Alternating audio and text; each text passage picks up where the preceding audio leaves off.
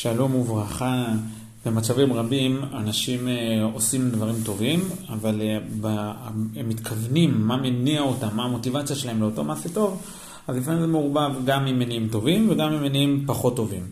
אה, והשאלה איך להתמודד עם זה. אז קודם כל דבר ראשון, הגמרא במסכות פתחים דף כ"ו מדברת לגבי סוגיה שנקראת זה וזה גורם, כלומר מה קורה כשיש עצים, עצים של עבודה זרה ועצים של, כשרים ומכינים עם זה לחם, כלומר יש כאן שני גורמים, אחד מהם חיובי, אחד מהם של, של, שלילי ושניהם גורמים למשהו אחר, האם המשהו האחר הזה, האם הלחם הזה אסור כן או לא.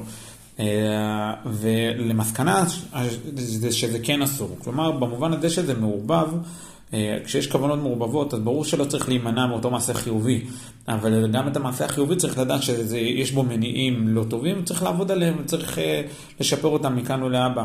בהצלחה ובשורות טובות.